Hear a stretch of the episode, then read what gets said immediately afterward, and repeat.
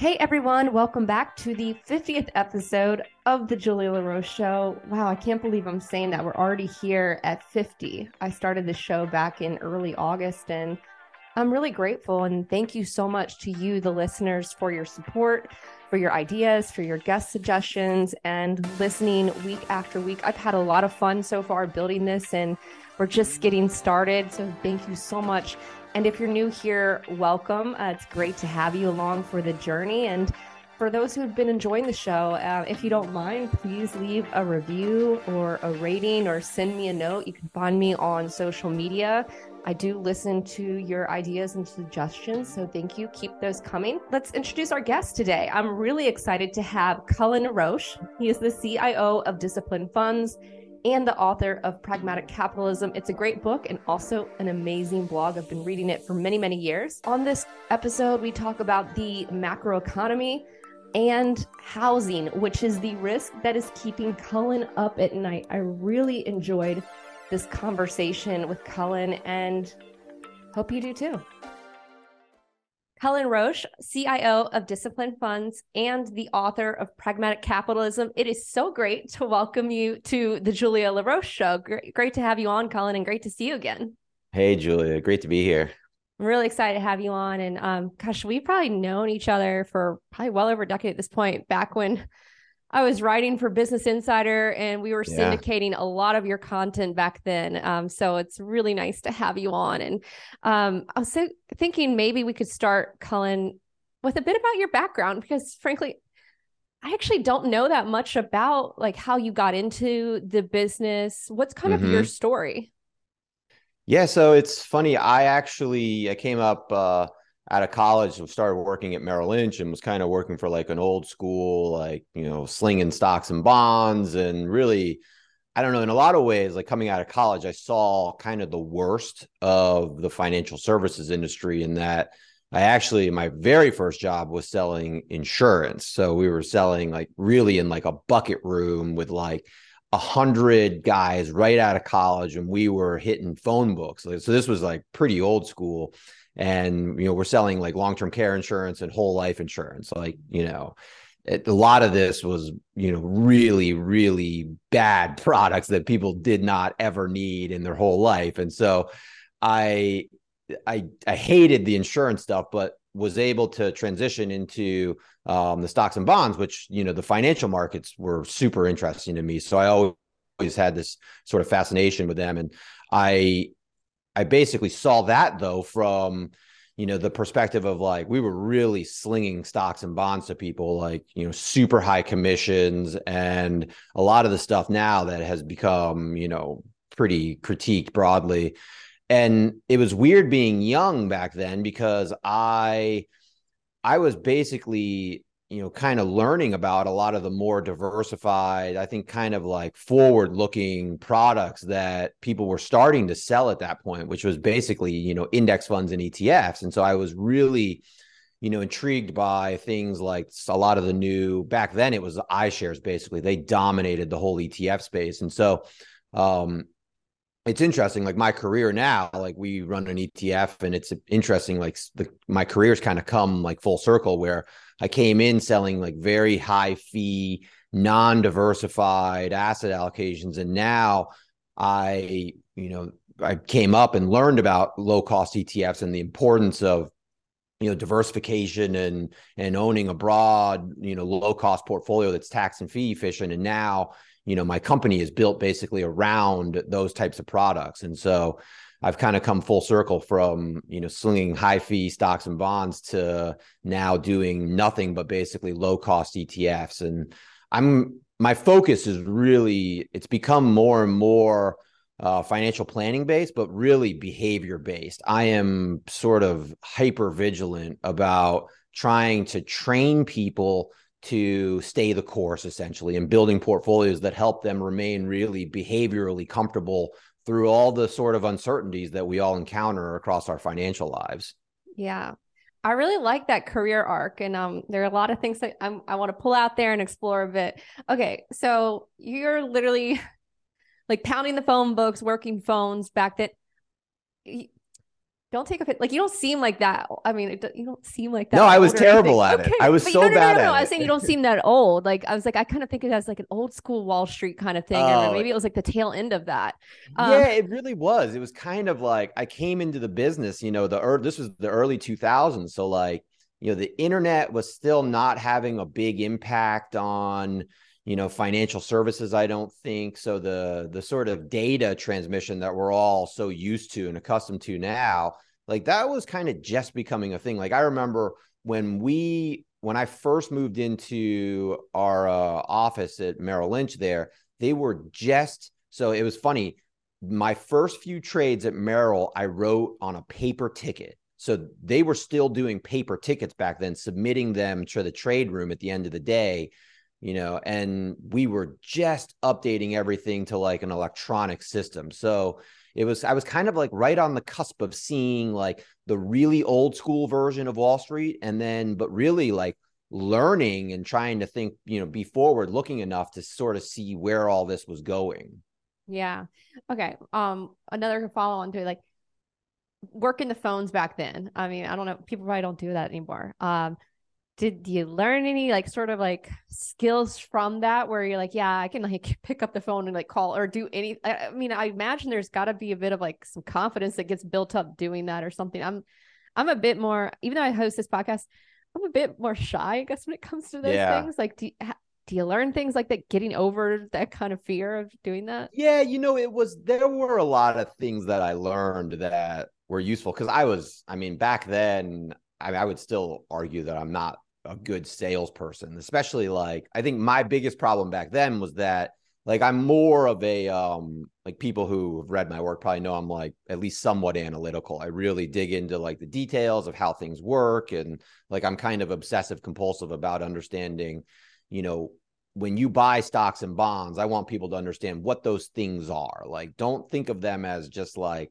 you know get rich quick products like you have to understand the structure of the product so that you can understand the way that it functions so that you can allocate it appropriately and then you know understand what it's actually going to do for you and you and your portfolio over time. But you know it was interesting back then like i was really digging into things like annuities and whole life insurance and i'm going to my bosses and i'm being like you know, do these things actually do this? Because I'm running the numbers and like this doesn't seem to actually function the way we're selling it. And so it kind of seems like, you know, a BS story that we're pitching to people. And so, you know, I had this kind of problem where like I was really analytical looking at these things, almost more like a, you know, the way I've always sort of thought of this is like there's two ways to to sell a car. You can be the guy that just sells the car and knows nothing about it, or you can be an engineer and you can actually understand the car and sell the car to people in a way based on their needs. So that, you know, hey, this is a car that you need because you need these safety features.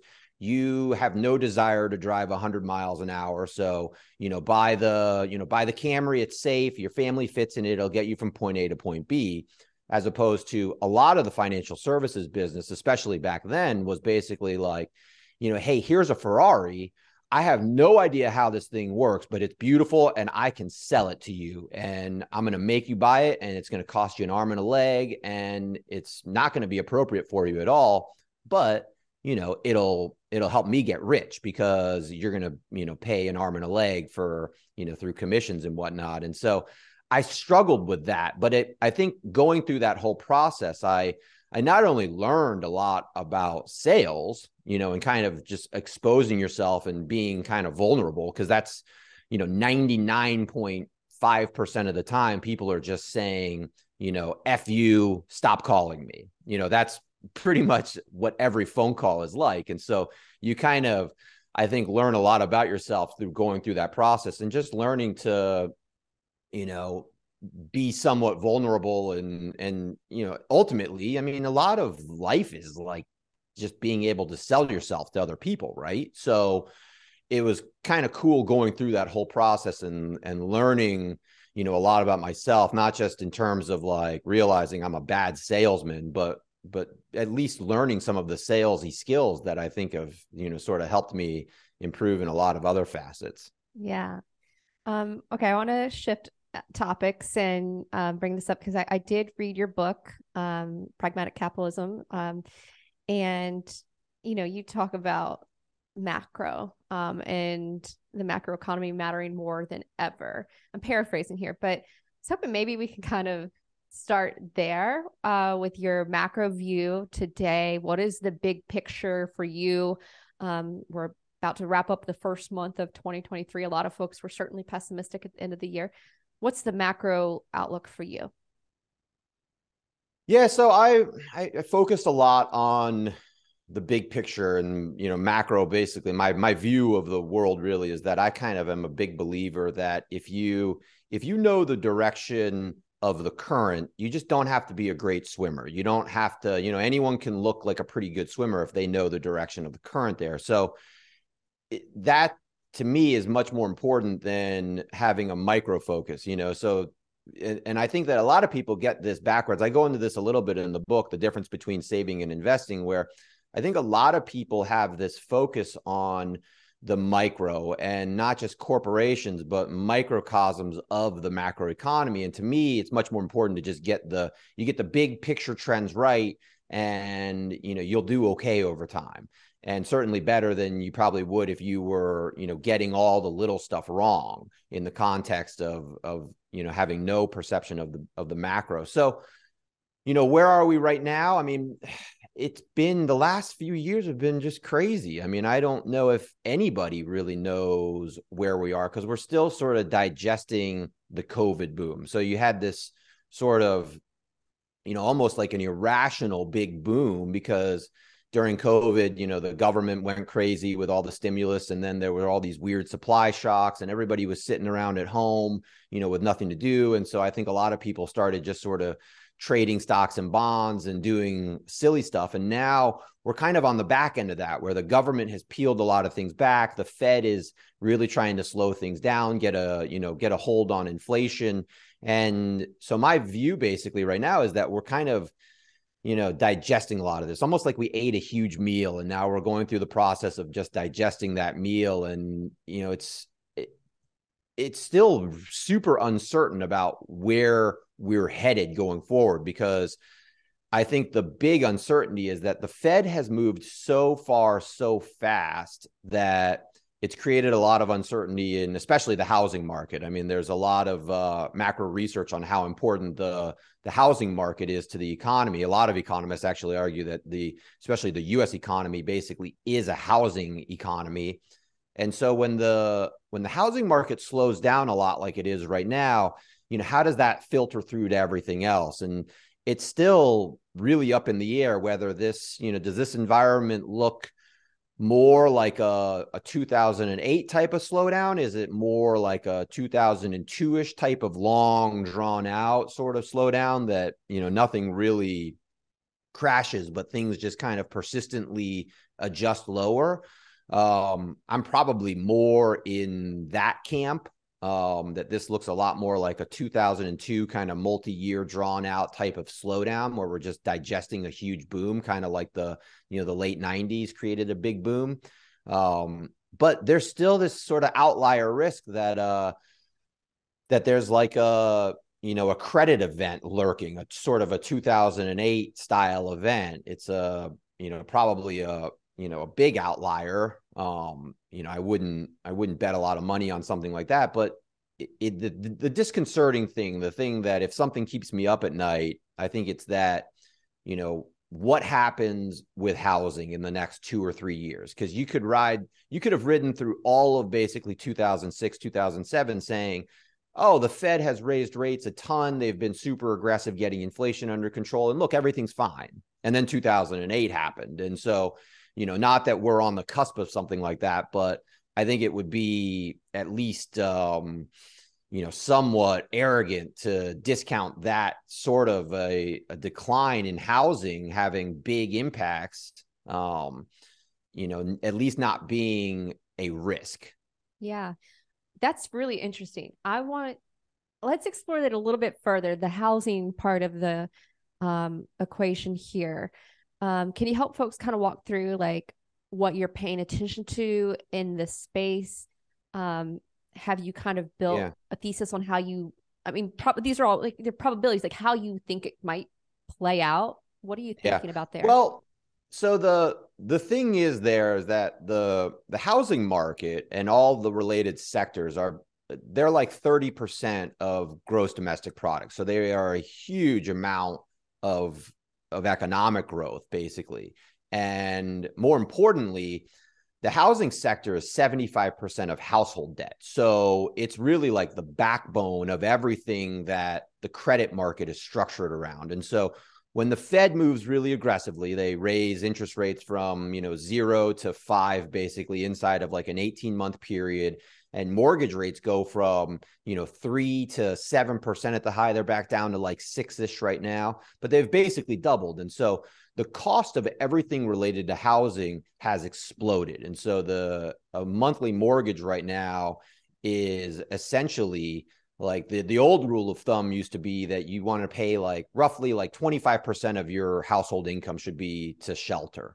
And right now, the cost of a mortgage has driven that up to basically over like 40%. So it's a it's it's diverting a large amount of disposable income towards just shelter. And you know, on the one hand, there's an argument to be made that maybe we're in this new paradigm where people went through COVID and realized, well, housing that your house is just super important. It's more important than it's ever been now because people work from home increasingly, and so you know maybe all of this makes perfectly good sense. Um, the the alternative scenario is well, house prices boomed 40% during COVID, and now we're starting to see sort of an interesting thing transpire here where almost I don't want to say all prices, but a lot of prices are adjusting basically back to where they were before COVID. So we're seeing this with like global shipping rates and you know used cars are starting to really collapse fast. And there's a lot of things in the economy that are just kind of reverting back to where they were pre-covid. And i think that the the outlier scenario that worries me is if house prices fall by 25% all we're back to is where we were in 2020 so but 25% is a very, very significant decline in house prices. So I'm not saying that's going to happen, but again, I think it would be kind of arrogant to discount it entirely. And so, in the scenario where something like that happens, where we just go back to where we were in 2020, which, you know, a lot of people were arguing that housing was out of control back then. Um, you know, you go back to that price level. What does that do to credit markets and, you know, household balance sheets and everything? And does that kind of create this um, you know this sort of feedback loop where you know maybe you don't get a 2008 but you get you get a pretty sharp downturn in the economy and the financial markets that you know gets um it gets a little hairy at points just because housing is such a central you know asset in the in the macro economy okay this this is a very interesting conversation. Um okay because of the implications of what it could mean because i'm thinking like kind of selfishly i'm like yeah i'd like to buy a house in the next i don't know maybe it's a terrible time to buy but like you know i'd like to and like call it like just over an, a year i would love to like buy a house right but mm-hmm. for someone like me i might be like yeah it'll be great if they prices would come back down before i buy to you know 2020 levels because maybe it was out of control but the implications of a pullback like that like how does that ripple through? Like, is I would love to just kind of hear a bit more. I mean, in the long run, it it's not a big deal, you know, in the but in the short run, I think that and this is one of the interesting things that's kind of happened to the financial system in the last, especially the last 20 to 30 years, is that housing has become a much bigger component of the broader economy and it's become a much more speculative asset. So the housing market in a lot of ways, house prices they almost look more like stocks than they ever did. I mean, house prices historically didn't really move very much. Like going into 2008, you know, one of the things that really contributed to 2008 was that eh, basically every analyst under the sun said house prices never fall 20 to 30%. It does not happen.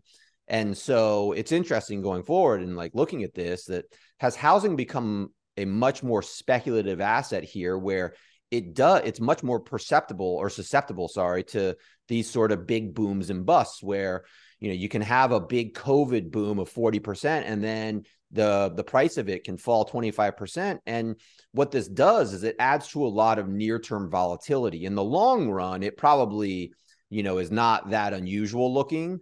You know, it's like um like the stock market, for instance, uh, I always like to describe the stock market as basically being like a multi decade instrument. If you look at that thing over a multi decade period, well, it doesn't look like it does very much. Like the chart just goes from the bottom left to the top right, you know, and it's pretty stable looking. But when you zoom in and you look at that thing and what it does, you know, it's hyper volatile on a daily, minute by minute, monthly basis. And so, you know, the extent to which housing starts to look more like that is interesting going forward because it's just, you know, because it's such a big asset inside of especially household balance sheets.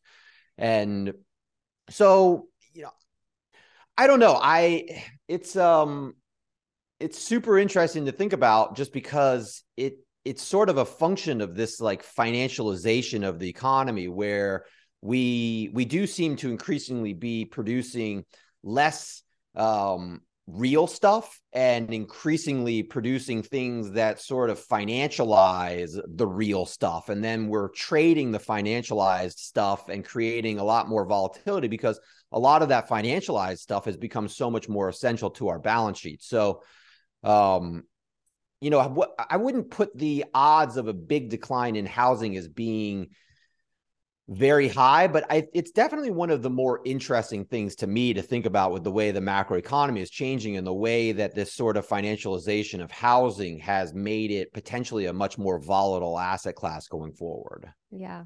This is such an interesting conversation. I'm so glad to have you on because I feel like I'm learning a lot from this. Okay. Um, one more follow on to housing. Because in your book, um, you have a chapter on like these kind of myths. And mm-hmm. one of the myths uh was you uh, I guess a myth in investing is that your house is a great investment. Do you still yeah. um do you still believe that is a myth that your house is a great investment? Um, you know, it's weird because I mean, personally, like I I bought my house at a a lucky time. We did a big remodel and then we kind of timed it so lucky that, you know, I dodged the the big commodity boom and so for me, it's ironic that I wrote a chapter on that because my house financially has ended up being a great investment. um, but I think here's the interesting thing. So even using my example, I think the thing that a lot of people don't account for when they buy a house is there's a lot of sort of external costs that people I think don't account for. So people tend to when they think of their house as an investment, they tend to remember the price they bought it at and the price they sold it at. And what they don't actually quantify along the way is all of the added costs along the way. So they don't account for, you know, they usually don't strip out like their mortgage and the taxes. And, you know, for me, like the crazy thing with our house was that when we remodeled it, I ended up, um, we basically, we got pregnant halfway through it. And so I got like hyper involved in the actual construction and ended up building a lot of the house myself because uh, we were just under the gun. And the cost of doing that for me personally was like unquantifiable because it just, I mean, I nearly chopped my head off three or four times, like for real, almost like, you know, decapitated myself, cutting down trees and, you know, using tools that I had no business using. And um, it's amazing that I got through the whole experience unscathed. But, there are all these sort of external costs that people don't fully account for that when you look at things for instance like a low cost ETF or index fund you know the the expense ratio of that thing is very easy to quantify. You can actually look at the cost you bought that thing at and you you know if you have a sales price on it and you can quantify the cost on it. And they're generally you know especially today they're super low. Whereas with a house it has all these added costs of you know things like you know maintenance and gardening and things break. I mean that's the thing about a house is that a house is basically a depreciating asset a big block of wood that's falling apart on a really valuable piece of land. But all that structure is constantly falling apart all through the years. And i think when people quantify the value or the return on investment that they have from their house they don't fully account for all that stuff. And i think when you actually back all that stuff out Um, you know, there was an interesting study from Thornburg Investments, uh, I think five to 10 years ago, that talked about this the real, real return of something like housing. And that's the inflation adjusted, real cost adjusted uh, return. And they basically said it was zero because the the after you back out inflation and the cost of maintenance and everything, your house actually ends up being a much lower return instrument than a lot of people think. So, you know, I don't it's not that I think that a house can't be a good investment. It's that um, I think I'm a big believer that most people should not buy a house trying to make money on it. So, you know, don't get into like the house flipping game thinking that, you know, real estate is something that you're just going to turn over quick money on. It to me, a house really should be just a place where you want to live and if it gives you some financial freedom through you know whether it's the you know the freedom from you know a, a, relatively high rent or you know for me the the freedom of owning the house was basically that you know I drove a bulldozer through my house. That you know being able to do things like that that you can't do when you're renting you know there's a certain sense of freedom and in return on investment there that um, is sort of liberating. So it depends. I don't want to give people the impression that like they shouldn't buy a house or shouldn't think that they can make money on it. But um, owning a house is a lot more of a pain in the butt than people I think you know tend to make it out to be. At least you figured it out though, um, and you didn't cut your head off. So that is good news. Um, well, I figured right. out that I never want to remodel a house again, if that's what you mean. So yeah, well, yeah, that too. Um, I'm I'm sure there services for that too. Yeah. Um, okay, I want to shift a little bit more because you did put out your 2023 outlook and um, you said that 2023 was going to be the year of disinflation. Can we walk through your thesis there? Yeah, so it's kind of related to what I was talking about before, where you had these unusual drivers of inflation during the boom, the 2020 2021 boom, where the government was, you know, spending a lot of money and stimulating the economy to basically try to, you know, ride out COVID.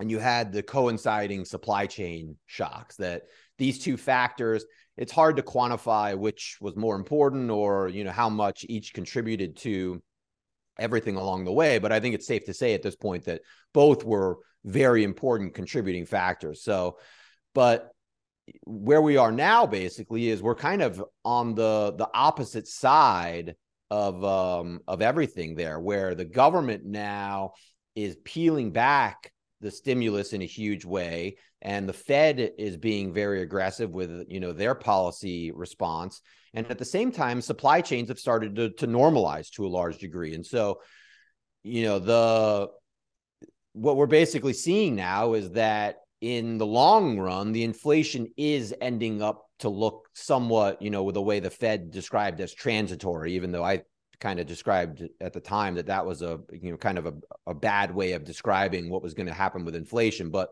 the point is, is that a, a disinflation is a falling rate of positive inflation. So typically, historically, inflation averages like 3% growth per year. So it's always kind of ticking up. But if you were to see a decline to say 2% from 3%, we call that a disinflation. So it's a falling rate of positive change, basically. A deflation is an actual negative rate of change, where if, you know, in 2008, we briefly saw inflation actually go. And that's super super unusual. So i don't see us going there but um i do see us we basically peaked we really peaked last january of last year. That's where core uh, personal consumption expenditures inflation peaked and it kind of stayed kind of highish and you know now we're kind of on the tail end of that where i think that going forward the big adjustments going going forward are are yet to come where we're going to see for instance once once we move into really like the springtime here this year you're going to start to see the year over year comparisons um, are really going to start to look a lot lower because really in large part because of the you know the the main driver there was for the commodity boom it was the the war in the Ukraine And so now we're going to get a year over year comparison there where inflation kind of naturally moderates just because you had a big price boom. And so the year over year numbers are going to look low on a relative basis. And that's going to filter through to inflation. And it should, I think, persist through the year because you the year over year comps going all the way through this year compared to last year are still going to look relatively low compared to where we were. So that's what I mean when I say a year of disinflation. The interesting thing from the Fed's perspective and where interest rates are is that so, you know, core PCE is something around 5% right now.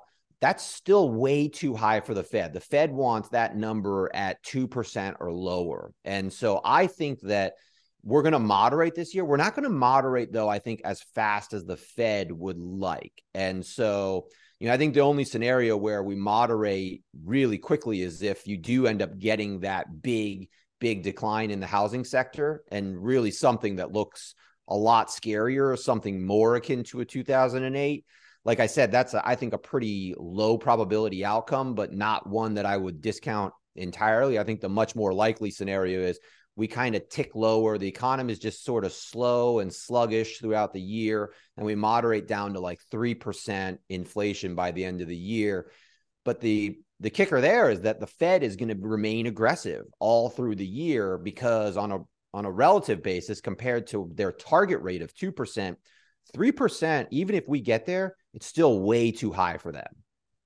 Okay. Um, there's a bunch of things I want to explore. Um, you do a really nice job. Like when you explain things, like I was funny, I was going to ask you, I was going to say, like, how do I know the difference or how can I discern if it's disinflation or deflation? Like you're talking about, it's a falling rate of positive change for disinflation and a negative rate of change for deflation. But like, yeah. Is there a way to like when it's happening, like you you could say, okay, that it, the, the way it's moving that makes more sense. It's it's disinflation.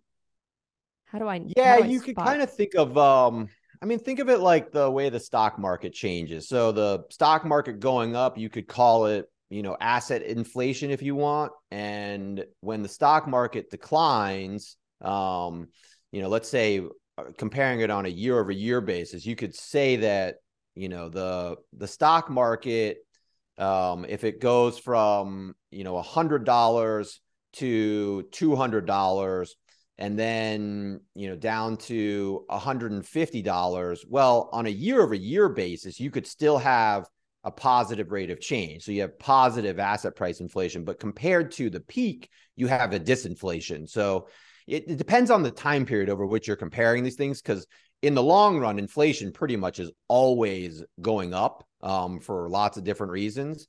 But you know these more short-term perspectives you get the the rate of change can decline and that's what economists call a disinflation.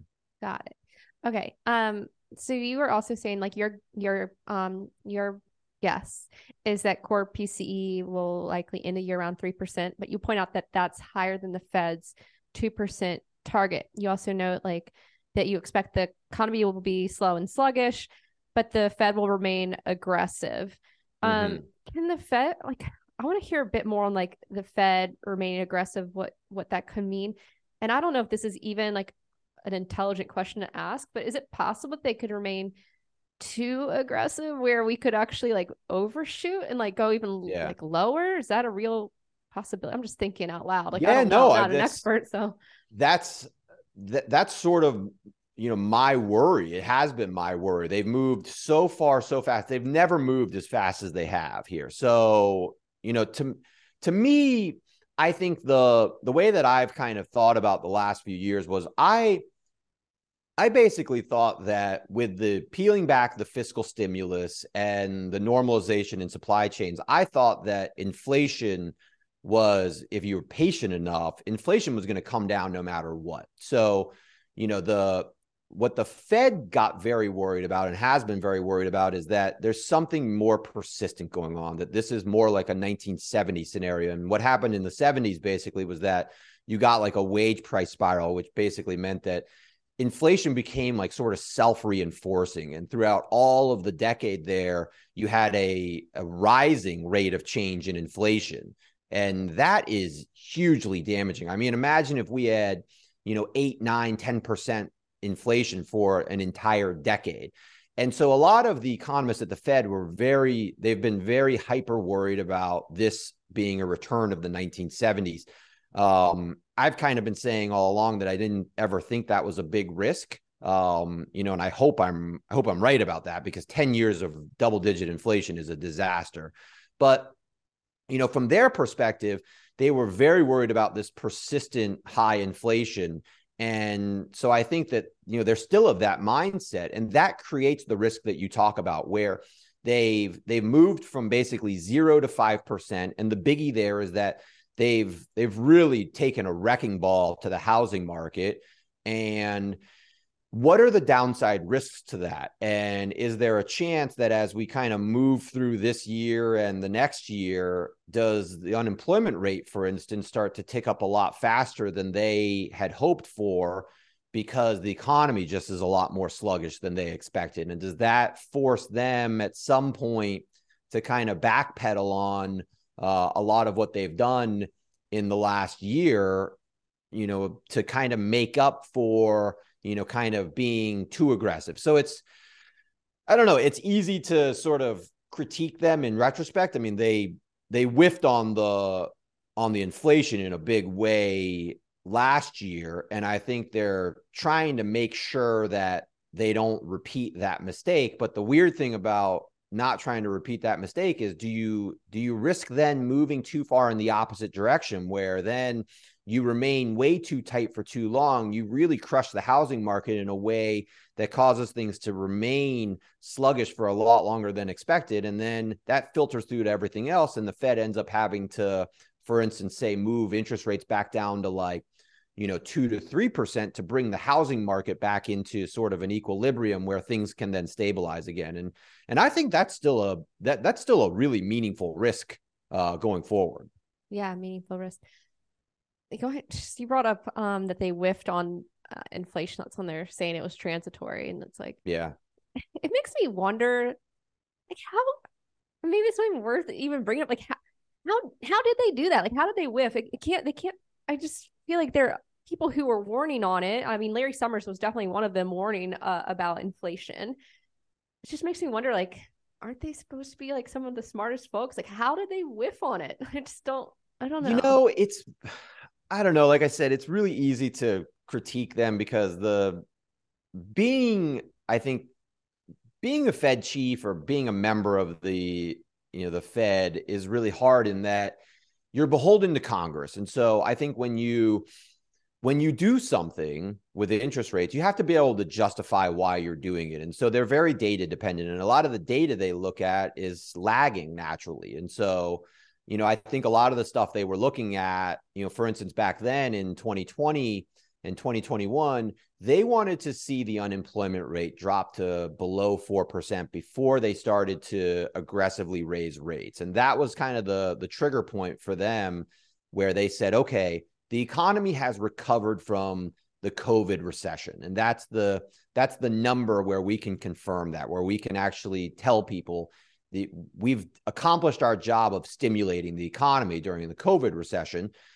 The problem with that was that a lot of the uh, the employment data is lagging, and so they waited until unemployment was really low, and by that point, inflation had started to already spike, and so they kind of had to play catch up, and that's a big part of the reason why they moved so fast in the last 12 months is they're they were playing catch up on waiting for this data, and so it's weird to think that you know they're still looking at they're still data dependent so they're still relying on the same basic you know approach to to understanding inflation going forward. And so it's weird to sort of think well if they're looking at lagging data and they're data dependent then you know does that exacerbate the risk that they're going to make the same mistake in the opposite direction you know going forward? And so so far it looks pretty good. I mean, inflation's coming down. It seems to, you know, we seem to be skirting the 1970 scenario. Um, but um, you know, the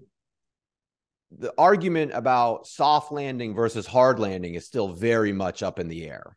Yeah. Very much up in the air. Okay, I want to talk about markets with you too. Um, what I I don't know like where to start here. Like maybe okay, here's where oh, here's a place to start. Um, I've had conversations in recent weeks where you know folks who are probably more of like the value um, investing style. Um, they've commented about like the rising interest rate environment being good for like the value investing coming back mm-hmm. into favor. I guess like maybe it's let's start with like the value versus growth. Like, what are your thoughts on that? Do you have any thoughts there in that space? Um, yeah. What do you think? Yeah, this one's interesting. I mean, I'm not so a lot of um uh, one of the hot trends in the last sort of 10 years has been this factor investing approach you know? So factor investing is like these these factors that explain some level of outperformance. And so things like small cap stocks momentum value is a classic one. Um, these things tend to show some persistent signs of outperformance in the long run where investors can you know buy value stocks and generate you know a little bit of a of a, a risk adjusted premium relative to buying something like the S&P 500 I think this stuff is really tricky. To me, factor investing is basically another form of stock picking. And I'm, I don't know, I'm much more of a John Bogle adherent where I sort of like Bogle was famous for saying, you know, buy the haystack, don't worry about the needles. And to me, that that's always kind of resonated because then you don't have to worry about trying to time whether you own value or growth at certain times. You can just if you buy something like the S&P 500 or the total market, uh, you own both. And so you'll have exposure to, you know, bull and bear markets in both, but you don't have to try to time which one is doing better at certain times. And so, you know, if you put a gun to my head, I mean, I'm probably more of a value investor in the sense that like especially now I think that you know there's a there's a relevant argument that you know value has underperformed for so long that on a on a relative basis value looks a lot more attractive. There's also kind of an interesting like dollar argument interest rate argument involved in all this where it's kind of entangled in inflation where you can argue that during periods of really low and stable inflation growth tends to do really well. Whereas during periods of higher, less stable inflation, value does really well because it's the the high growth companies are the ones that tend to suffer more during a, a period of greater uncertainty, basically because their design of those companies is that they're they're higher risk entities basically so they tend to become a little more volatile during periods of uncertainty compared to you know traditional sort of stalwart types of companies that are traditionally thought of as value companies. So we saw this last year where dividend paying stocks and you know your traditional sort of value investments did really well compared to anything that was growth. And that was to some degree due to the this inflation effect where inflation creates so much uncertainty that you know these these more stable sorts of entities they just have much more predictable pricing power for the most part. And so, you know, going forward, that that seems like a really, I, I think, persuasive argument um, for how to allocate assets. But to me, I I tend to think that the, you know, at least when I work with clients, I tend to to tell people, you know, don't get too caught up in trying to pick the sectors or factors that are going to do well you know just buy the buy the haystack and don't worry too much about you know the needles inside of it. I like that. No buy the haystack haystack. Don't worry about the needles. Um okay i want to bring up fixed income with you bonds. Um very bad year in 2022 very challenging for folks. Um how should people think about uh bonds it depends on how much stability you need in your portfolio. So, you know, going back to what I was saying earlier about the stock market being like a 20 year instrument, well, you know, the the stock market is something I like to think of the stock market almost like it's a 20 year bond. So if you hold that thing for 20 years, you should earn something like a six to seven percent interest rate on average over the course of time. I mean, it's not going to do that every year, of course. It's going to gyrate up and down, but on average, if you hold that thing for a multi-decade period, that's the rate of return that I think is is pretty pretty consistent.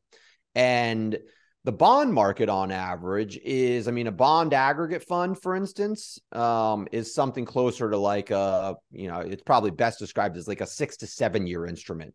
So right now, that instrument is paying 4%. So again, like the stock market, inside of a one year period, you know, it'll bounce around and it'll have years like, la- I mean, last year was really unusual because of the way the Fed was so aggressive. They, you know, they, they, when interest rates go up, bond prices go down. And so, that caused a big, big downturn in bonds. But the weird thing going forward now is that kind of like the way that occurs with the stock market oftentimes when the stock market goes down a lot future expected returns actually go up and so you know typically the best time to buy stocks is after they've declined in value substantially and the same sort of thing happens in the bond market where when the bond market goes down in value a lot interest rates go up so you know 2 years ago if you owned bonds, you were buying, think of it as a six year instrument that was paying you, you know, 1% per year.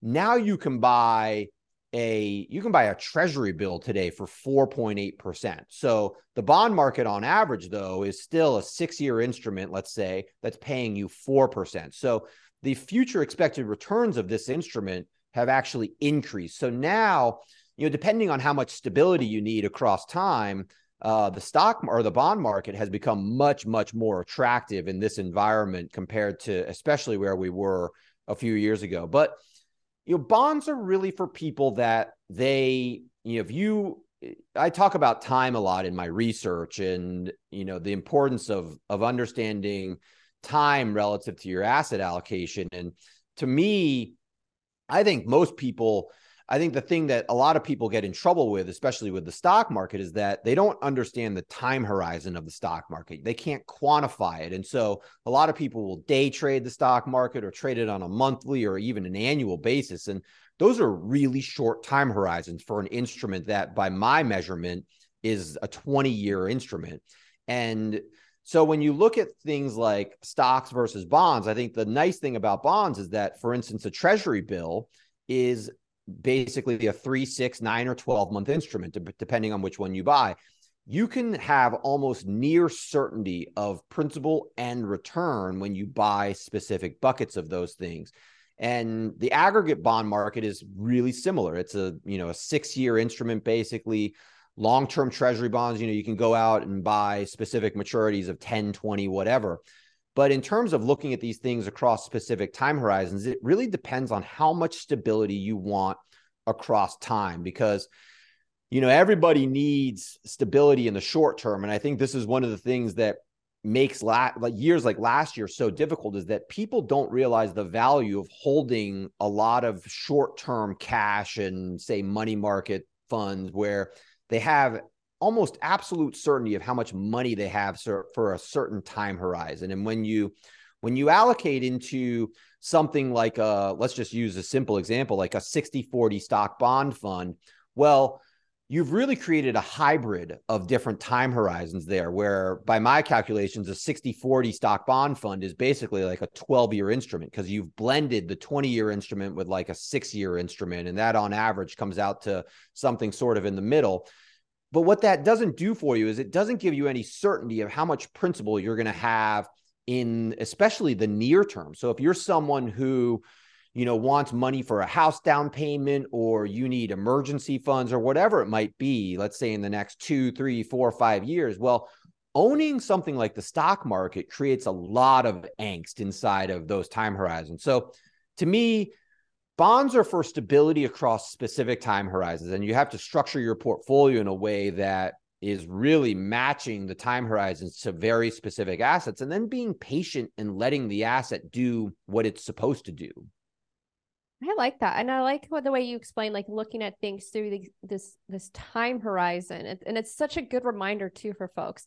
Um, all right, this is maybe it's a little random, but what are your thoughts on Bitcoin? Do you have thoughts there? And if you do, I of time horizon? Oh, really? Okay, then what kind of I'm going to add then what kind of time horizon do you have? I, I assume you look at yeah well bitcoin's horizons. weird so i i actually i wrote this paper a few months back called all duration investing and uh, what i did with that paper was i i built a sort of a simple model to actually calculate time horizons for all asset classes. You can plug in any asset class, any strategy, and Bitcoin comes out to basically like a 90 year instrument in that model. So it's a it's a super long duration, uh, really high risk sort of instrument. And I mean, I think the best argument for owning something like Bitcoin is that it really it, it is sort of replacing gold in a portfolio to some degree. It is a a truly decentralized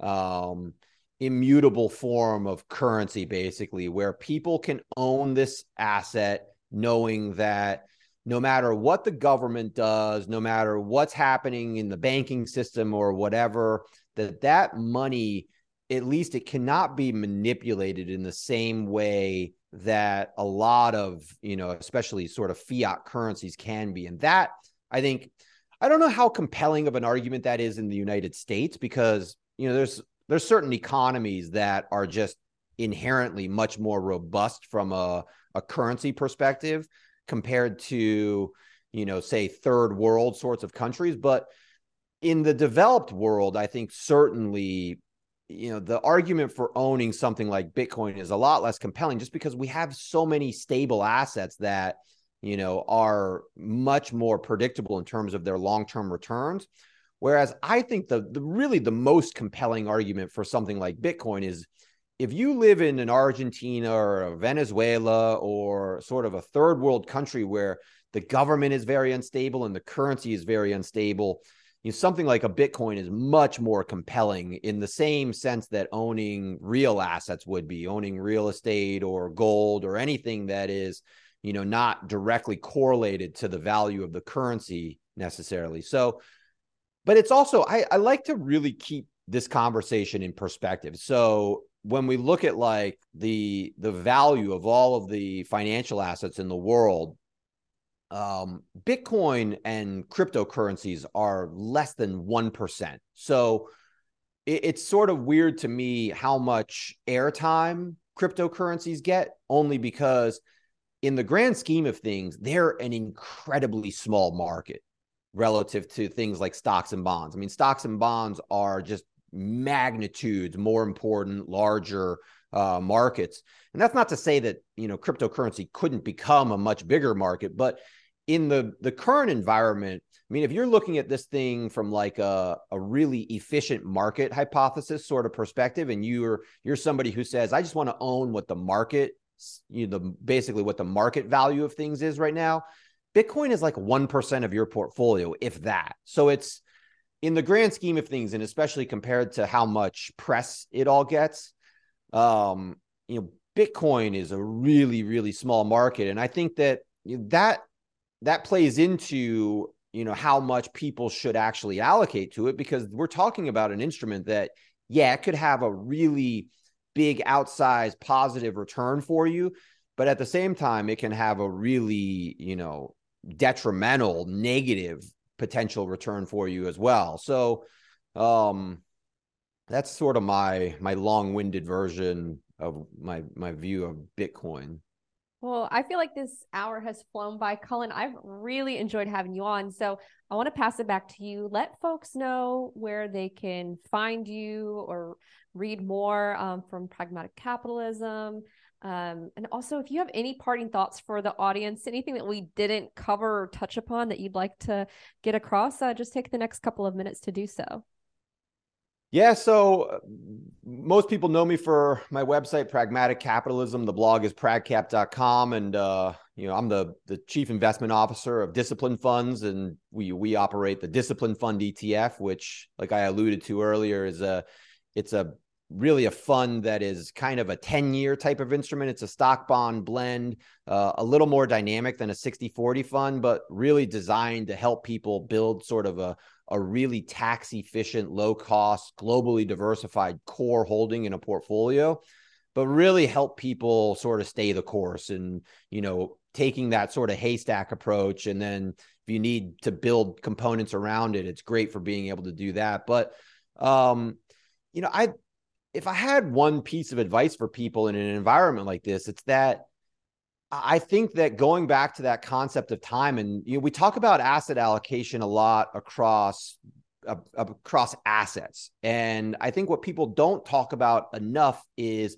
not just diversifying across assets, but really diversifying across time. Because I think that's the thing that gets a lot of people in trouble is when they don't have certainty of their time horizons, they'll I think tend to fall into sort of behavioral traps with their asset allocation. They'll start to second guess stuff. And when you can think of asset allocation as being across specific time horizons rather than just asset classes, I think you end up building a portfolio that's much more sustainable for you because you create certainty across time in a way that you can you're not going to get certainty in things like bitcoin and the stock market they're just not structured that, that way and so when you can when you can front load your structure and your portfolio construction in a way where you increase your your certainty across time i think you improve the way that you're likely to perform because you're likely to remain more confident in the strategy you have rather than i think a lot of people especially you know in the covid era we're always looking at where the grass is greener and saying, oh, you know, my neighbor has this, my neighbor got that, uh, my neighbor earned this return. And, you know, that's the worst way to manage your assets and, and manage your financial plan is to constantly be comparing yourself to everybody else because it's going to constantly make you question your own plan. And it's much more likely to create an environment where you find yourself actually making really rational decisions at the worst possible times. I think that's a great way to end this. Cullen Roche, CIO of Discipline Funds and the author of Pragmatic Capitalism. Thank you so much for joining me. I really enjoyed this conversation. I learned a lot, and I think the audience will too. Thanks again, Thank Cullen. you, Julia. It's great being here. Hey everyone, I really hope you enjoyed that video. Be sure to hit that like button, the subscribe, and that bell so you won't miss any new videos.